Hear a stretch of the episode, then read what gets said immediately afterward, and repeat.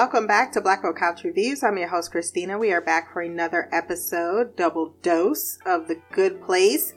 Our last season, I believe this is episodes three and four, but do not quote me.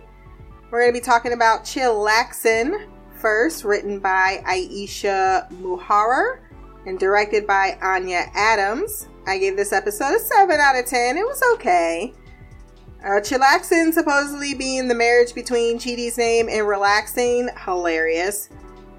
That is what he is doing, however, in the good place, since Brent is not even a little bit interested in ethics. So he's gonna go enjoy the nice sunshine because this is his reward, right, for being good. And seeing as, you know, Princeton doesn't think he needs anything but Princeton, we don't see Brent the rest of the episode. Michael and Eleanor decide to torture him using Jason as Chidi's Eleanor, having him come clean about being a monk after introducing the two and making Chidi kind of the big brother to his situation.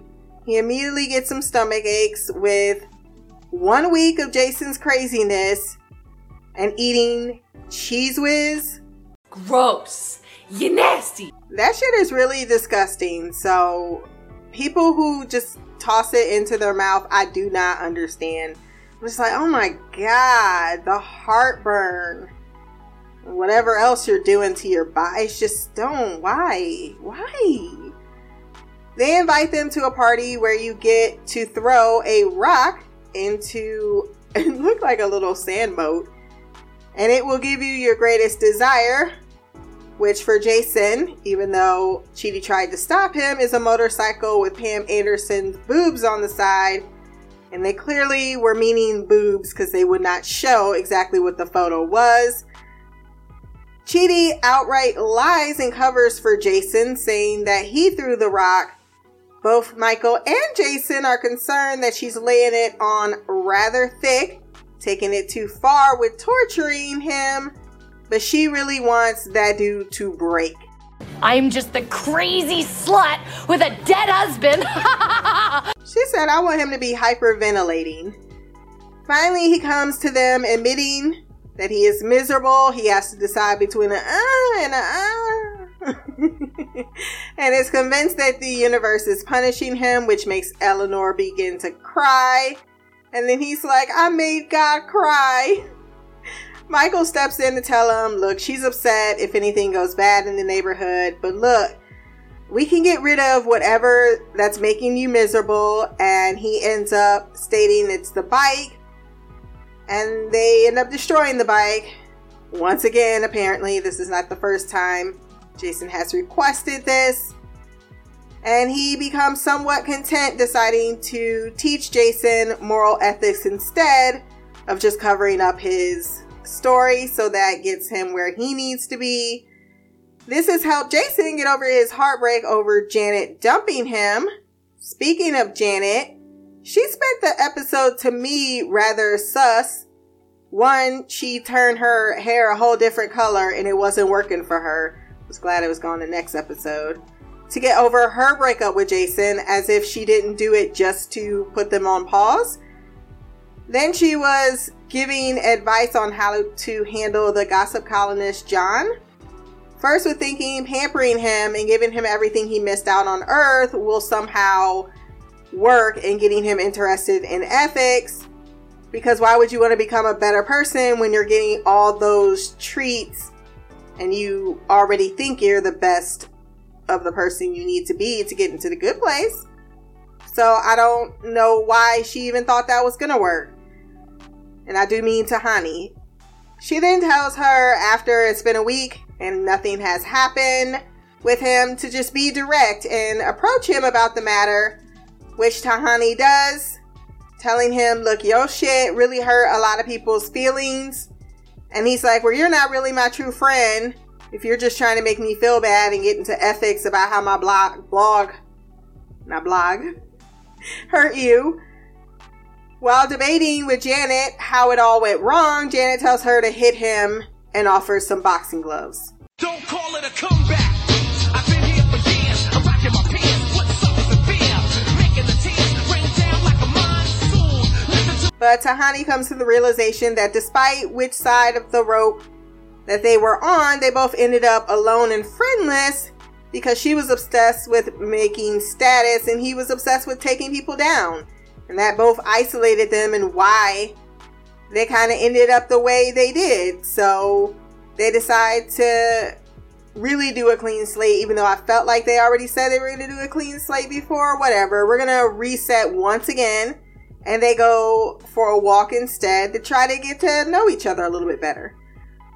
Everyone is now on some kind of right track, with Tahani saying she's going to take the lead with John because the study group is not going to be how they reach him. But trouble is on the way via the train track, which leads us into the next episode Tinker Tailor Demon Spy. I really like the name because I like that movie. Written by Cord Jefferson, directed by Morgan Sackett. I gave this one a 7.6 out of 10. Much better than the previous one, but I was like the whole Brent thing. It was a little stiff in places, but it just could have been how I interacted with the episode. The group is playing Pictionary in an effort to get to know each other better. And whatever you draw, the picture comes to life, which is pretty nice if you're drawing a replica of Mariah Carey's butterfly tattoo. Why you would write a thesis paper on that, I do not know. Not so much if you're Chidi's interpretation of Simone's childhood horse, which comes to life and appalls absolutely everyone with its grotesqueness. It even eats the butterfly and ends the night's activities. Brent, because he's on the team with all black people trying to come up with black sayings like, you go get it, go on, brother. And Simone's immediate, Hell to the no, to the no, no, no, no. Hell no, no, to the no, no. is exactly how you handle that dude. He keeps trying to take women to lunch to talk about their future by having them have sex with him. And he drinks all the time, apparently, as well. The other most hilarious scene is when they were realizing they were touching sex objects in Derek's room. Glenn shows up, the demon, to claim political asylum, accusing Michael of not being the real Michael, but Vicky in a Michael suit, seeing as he developed said Michael suit. He also knew something happened on the train because he uh, saw that Shawn was happy and toasting the guy that was impersonating Linda. And so he's come to say that Shawn is mean and he's come to help them up so they will reboot the experiment. Well, I don't even know what he meant because he didn't say really what he wanted. I'm just guessing he wanted political asylum. But knowing this, if Michael really is Vicky, they would have to reboot the experiment, which would start everything back over again. The group have several back and forths about it, seeing as Michael did tell several lies about Shawn having even made the demon suit and about his panic attack, the reason for it, and then the third lie. So now he's in the timeout corner because he can't be trusted. Glenn apparently only knew half the information Coily passed between the demons. Janet is tasked with making a lie detector test, but it just ends up blowing Glenn up, leaving everyone covered in his blue goo. Despite Glenn's elimination, Eleanor still can't find herself to trust Michael, or if she does trust him, she will always doubt because that seed has been planted, and decides to call the judge and reset the experiment without their biggest asset in Chidi. Speaking of Chidi, Eleanor did get some one on one time with her love as he tries to perfect his horse drawing. She gives him some food and words of wisdom before heading back, where Michael decides that he's going to blow himself up instead of reveal himself.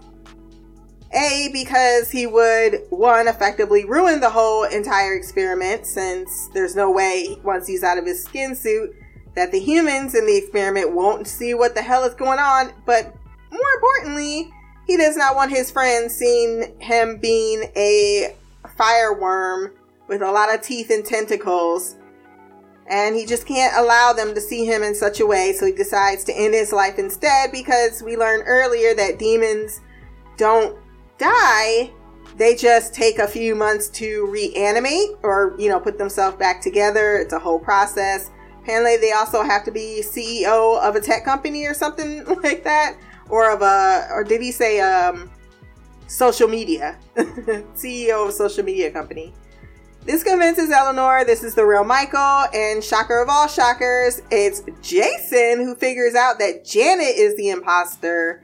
I like it would be something that Jason would recognize too, because Janet is, you know, his girl, and he's always, you know, despite not seeming like it, has his sweet spot for her. And he's like, yeah, you always, or she always corrected me when I call her a girl. Like, I'm like your girl. She'd be like, I'm not a girl. So I thought that was a smart way to uh, unveil her. And it would be someone who would know her the best.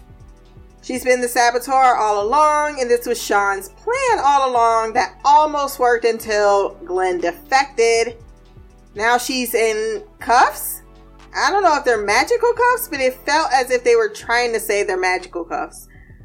Michael and Jason are now going to go head to the bad place to rescue Janet, who's been marbleized and possibly sock Sean in the face because he stole his lady, even though he said the idea, he just didn't. I mean, God bless his soul.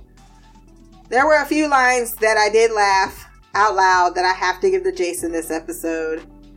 It's like, if you were a devil, why aren't you wearing Prada? You're so dumb. You are really dumb. For real. And when Eleanor suggests getting Glenn drunk so that he will spill all his truths, she asked what goes best with pig urine. And he immediately, without hesitation, said coconut rum. He needs some milk. You know, only an android could love a man like that. And that was our two episodes this week no feedback. So if you want to join in the next conversation on the next two episodes, blackgirlcouch at gmail.com. You can leave a comment below on this podcast. My social media will be there as well. Remember to like, share, subscribe. Until next time, peace, hair grease, and black magic.